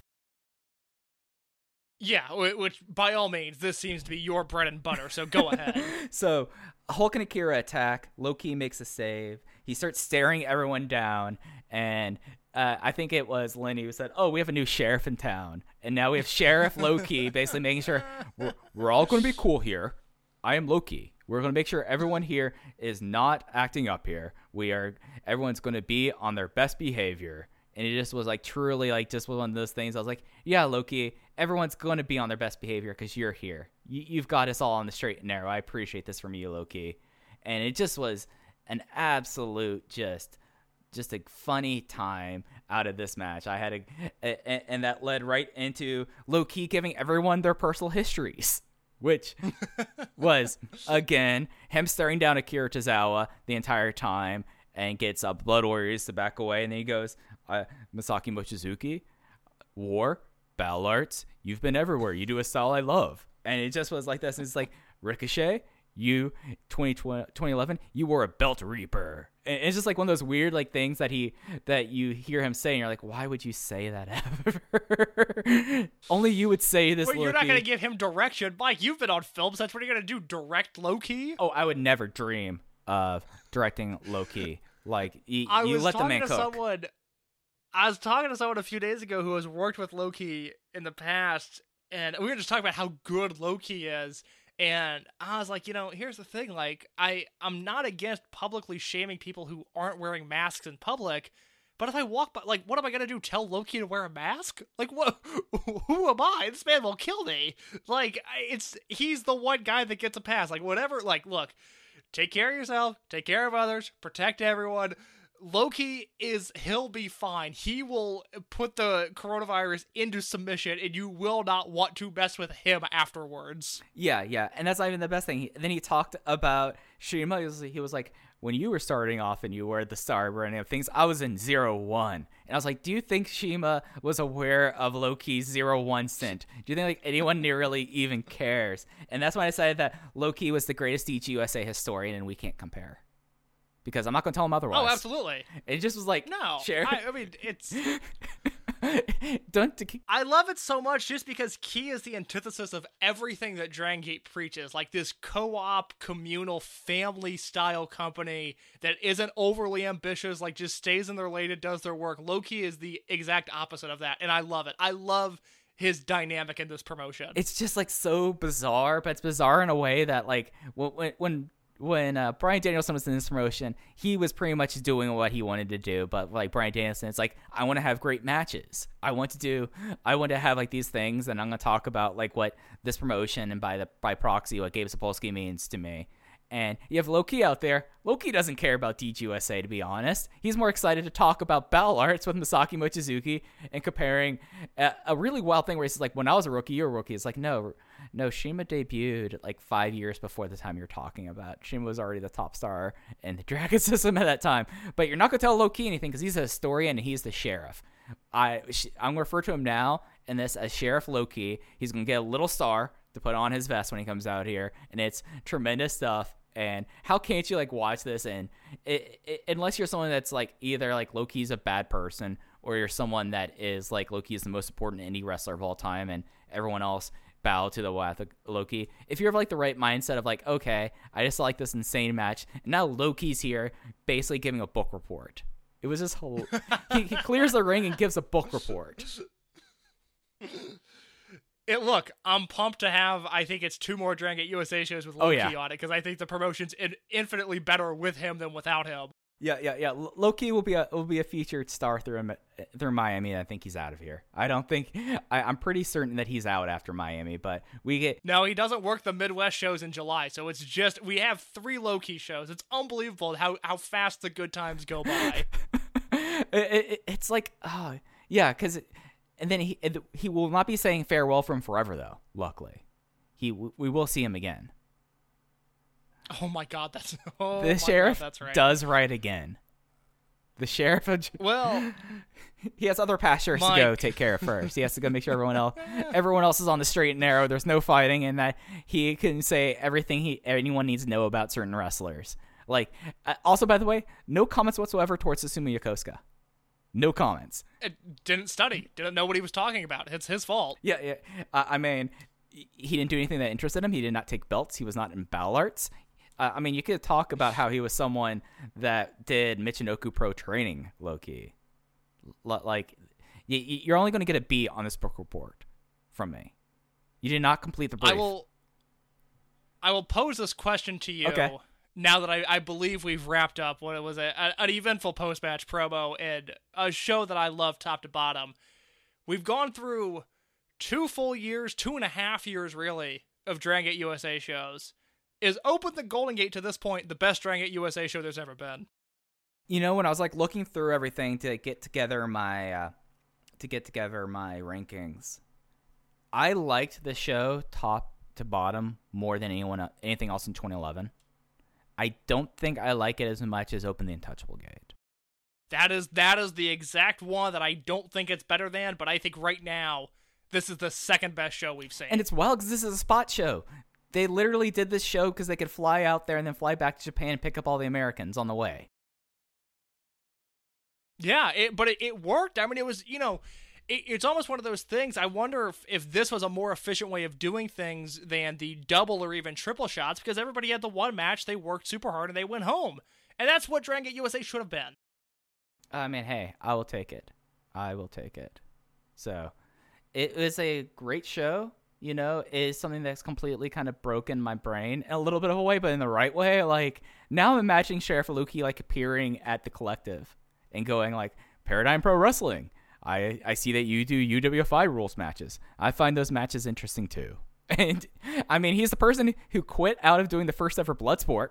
Remember that two years ago? Oh, I, I do because I've already was pissed at him. I was like, you know what? It's Low Ki. good for Low Ki. I was like, yeah, good, good for him. Eh, He doesn't need to do this. He doesn't need to work Matt, Matt Riddle. Fuck that. No, protect your image. Matt Riddle's b- It b- is- beneath Low Ki. He does not have a good enough uh, brief for him to talk about. In a way, Low Ki was on the right side of history because uh, I wouldn't want to waste, waste my time with Matt Riddle either.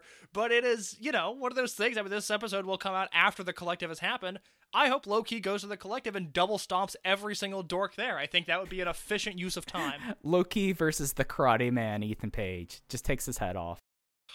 God, God, what a waste of talent Ethan Page is. Mike, is there is there anything else on Open the Golden Gate that you need to discuss? Or are we ready to break down what's coming next week? I mean, I I I, I want to kind of want to do Low Ki book reports and everyone else, but that might be con- content that will make this show extremely long, and will, everyone will be like, "Okay, Spears, we get it. You find Low Ki very funny." So yes, let, let, let's break down Heat.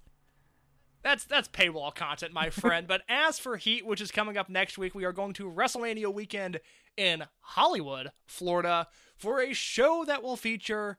Oh, Low Ki's on this show, so we've got we've got three Low Ki shows. That's terrific. The sheriff It's is in Florida. The sheriff's in Florida case. It's Low Ki versus Bobby Fish, Ricochet versus Mike Cruz, who I will be giving a book report on next week, Masato Yoshino versus a debuting luchador who will remain nameless until we start that show. The scene of Caleb Konley and Scott Reed are going to wrestle CIMA and Masaaki Mochizuki. Pac will wrestle AR Fox, and the main event we get the signature Dragon Gate match coming to America, the nine man tag team three way elimination match with Ronin, the DUF, and Mad Blankey of Akira Tozawa, BB Hulk, and Uhaa Nation. Boy, things are changing and changing quick. We will have a lot of stuff to talk about before we even get into this episode, this match. And and I have a story about this show as well that we'll get into as we will be fully into Spears territory for the next few weeks. I look forward to it. Should be a lot of fun shows, and I, I am very happy with Dragon Gate USA in, in 2012 up to this point. We might be in an era of good feelings. We'll see how long this lasts. Probably not long. Not long. No, not at all. Yeah, so that's going to do it for this episode of Open the Voice Gate Rewind or Rewatch. We'll be back with you next week as we head to Miami for 2012 WrestleMania season. Take care, everyone.